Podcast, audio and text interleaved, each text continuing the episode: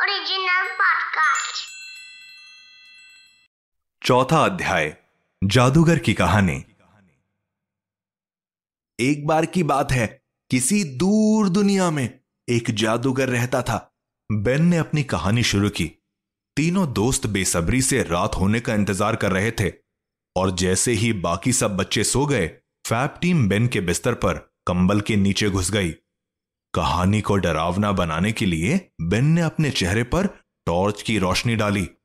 फिरोज और अर्जुन अपना डर छुपाने की कोशिश कर रहे थे, लेकिन कहानी मुश्किल से अभी शुरू ही हुई थी और उनके चेहरे सफ़ेद दिखने लगे थे। रात के समय हॉस्टल में सब बत्तियाँ बंद रखना ज़रूरी था और उनके कमरे में बाकी सब बच्चे भी सो गए थे। बस वे तीन ही जागकर इस तरह कहानी का आनंद ले रहे थे। ये माना जाता था कि वे जादूगर एक सर्वशक्तिशाली प्राणी था जो अपने हाथों की हरकत के साथ चीज़ों को बुला सकता था। वे अपने झाड़ू पर उड़ सकता था और बाकी सब लोग यहाँ तक कि बड़े बड़े दूसरे जादूगर भी उससे डरते थे। वाह ये तो बहुत शक्तिशाली लग रहा है। फिरोज ने हल्की आवाज़ में अपने डर को नियंत्रित करते हुए कहा। वे था भी बहुत शक्तिशाली बेन ने बताया। लेकिन जादूगर सिर्फ़ अपनी दुनिया में सबसे शक्तिशाली प्राणी होने से खुश नहीं था। वे ये सुनिश्चित करना चाहता था कि पूरे ब्रह्मांड में कोई भी उससे ज़्यादा शक्तिशाली नहीं है। इसलिए उसने पूरे ब्रह्मांड का भ्रमण किया और जो कोई भी बड़े से बड़ा सूरमा उसके सामने खड़ा होने का साहस करता, जादूगर उसे हराता चला गया। यह सुनने में बहुत ही अजीब लगता है। अर्जुन ने कहा और उसने ज़ोर से फिरोज की बाजू को पकड़ लिया। बेन ने अपनी कहानी आगे जारी रखी। इस तरह उस जादूगर ने बहुत साल पूरे ब्रह्मांड के सभी शक्तिशाली प्राणियों को चुनौती देते हुए दूर दूर तक यात्रा की लेकिन कोई भी उसे हरा नहीं सका और वे खुद पर गर्व करने लगा। मैं ब्रह्मांड का सबसे शक्तिशाली जादूगर हूँ। जादूगर हर समय यही कहता था और हर कोई उसकी शक्ति के आगे झुकने लगा। अर्जुन और फिरोज अब इस कहानी के बारे में और जानने के लिए उत्तेजित होने लगे थे, खास तौर पर जिस तरह से बेन कहानी सुना रहा था। बेन ने अपने दोस्तों के चेहरों को देखा और वे समझ गया कि दोनों कहानी में पूरी तरह से डूब चुके हैं। लेकिन फिर जब इस शक्तिशाली जादूगर को एक नई दुनिया के बारे में बताया गया तो सब कुछ बदल गया। इस दुनिया के प्राणी जादूगर से अधिक शक्तिशाली माने जाते थे। कहाँ है ये दुनिया? जादूगर ने पूछा। मुझे बताओ मैं अभी वहाँ जाकर उनके योद्धाओं को पराजित कर दूँगा। तो दूसरी दुनिया के लोगों ने जादूगर को बताया कि उस दुनिया को पृथ्वी कहा जाता है। ये सुनते ही जादूगर ने पृथ्वी की तरफ़ अपनी यात्रा शुरू कर दी। फिरोज और अर्जुन ने गहरी सांस ली। उनकी आँखें खुली की खुली रह गई थी क्योंकि उन्हें अब यह कहानी और भी रोमांचक होती दिख रही थी। आगे क्या हुआ? अर्जुन ने बड़े उत्साह से पूछा, हाँ, जल्दी बताओ बेन, आगे क्या हुआ? फिरोज ने भी कहा, लेकिन जब बेन बोलने ही वाला था, तभी एक सीनियर बच्चा उनके कमरे के बाहर से गुजरा। उसने टॉर्च बंद कर दी और सोने का नाटक किया। यदि किसी को पता चल जाता कि वे अभी तक जाग रहे हैं तो वे मुसीबत में पड़ जाते और सीधा प्रिंसिपल पार्थो के सामने पेश होना पड़ता। बत्तियाँ बंद होने के बाद हॉस्टल के सब बच्चों को जागना और बातें करना मना था। तीनों बेन के बिस्तर पर लेटे रहे और कंबल में बिना हिले डुले एक मुद्रा में स्थिर हो गए। सीनियर उनके कमरे में देखने आया कि लाइट और आवाज़ें कहाँ से आ रही थी और ध्यान से इधर उधर देखने लगा। कंबल के पीछे से वे किसी की परछाई देख सकते थे, पर यह जानना मुश्किल था कि वे व्यक्ति सच में कौन है। वे सीनियर थोड़ी देर के लिए दरवाजे पर रुका रहा। फिर कुछ ना समझ पाने से थोड़ी देर बाद चला गया। तीनों दोस्तों ने राहत की सांस ली। अर्जुन ने तुरंत कहा जो कोई भी आया था अब चला गया है। अपनी कहानी जारी रखें। वे सभी फिर से बिस्तर पर बैठ गए और बेन ने टॉर्च चालू की और अपने चेहरे पर लाइट डाली ताकि वे फिर से डरावना लगने लगे। तो इस जादूगर ने बहुत देर तक पृथ्वी नामक ग्रह की तलाश में यात्रा की। और फिर एक दिन वे पृथ्वी को ढूँढने में सफल हुआ। उस समय पृथ्वी पर कुछ ही लोग रहते थे।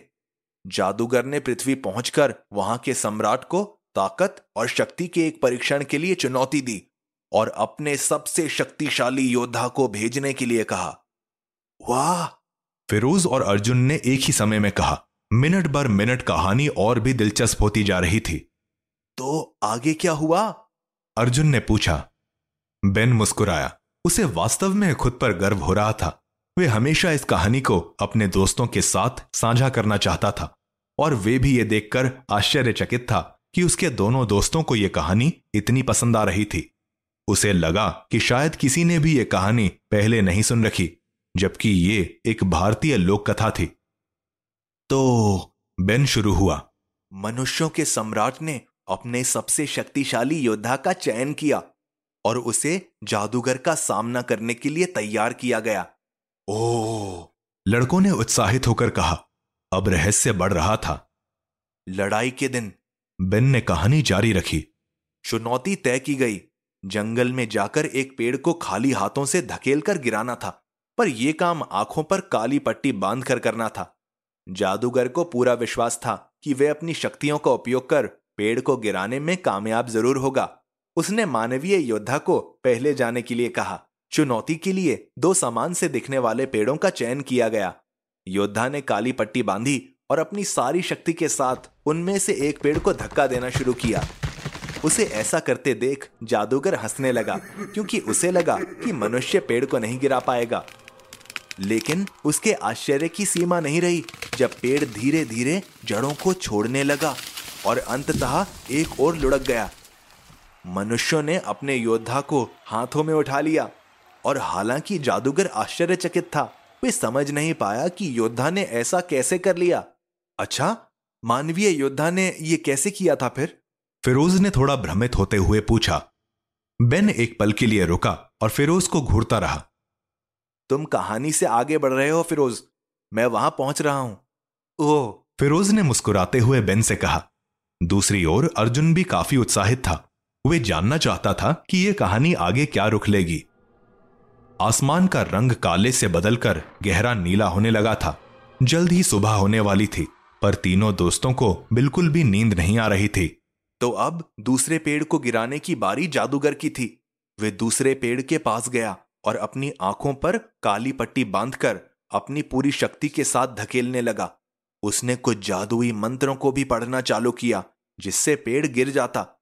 लेकिन पेड़ अपनी जगह से हिला तक नहीं, वे लगातार अलग अलग मंत्रों का उपयोग करता रहा, लेकिन फिर भी कुछ नहीं हुआ। अब तक पृथ्वीवासी उस पर हंसने लगे थे। उसे लगा कि उसके जादू ने उसे छोड़ दिया है, और अब वे इस ब्रह्मांड में सबसे शक्तिशाली नहीं रहा। तो अब तुम जानना चाहते हो कि मनुष्यों ने यह कैसे किया, और जादूगर पेड़ क्यों नहीं गिरा पाया? बेन ने पूछा। हाँ अर्जुन और फिरोज ने एक ही समय में बहुत उत्सुकता से कहा, अच्छी बात है, पर मुझे माफ़ करो, अभी मैं ये नहीं बता सकता, क्योंकि मैं अब बहुत थक गया हूँ। बेन ने अंगड़ाई लेते हुए कहा। दोनों दोस्तों ने ज़ोर से ठहाका लगाया और बेन को तकिए से ज़ोर से मारा।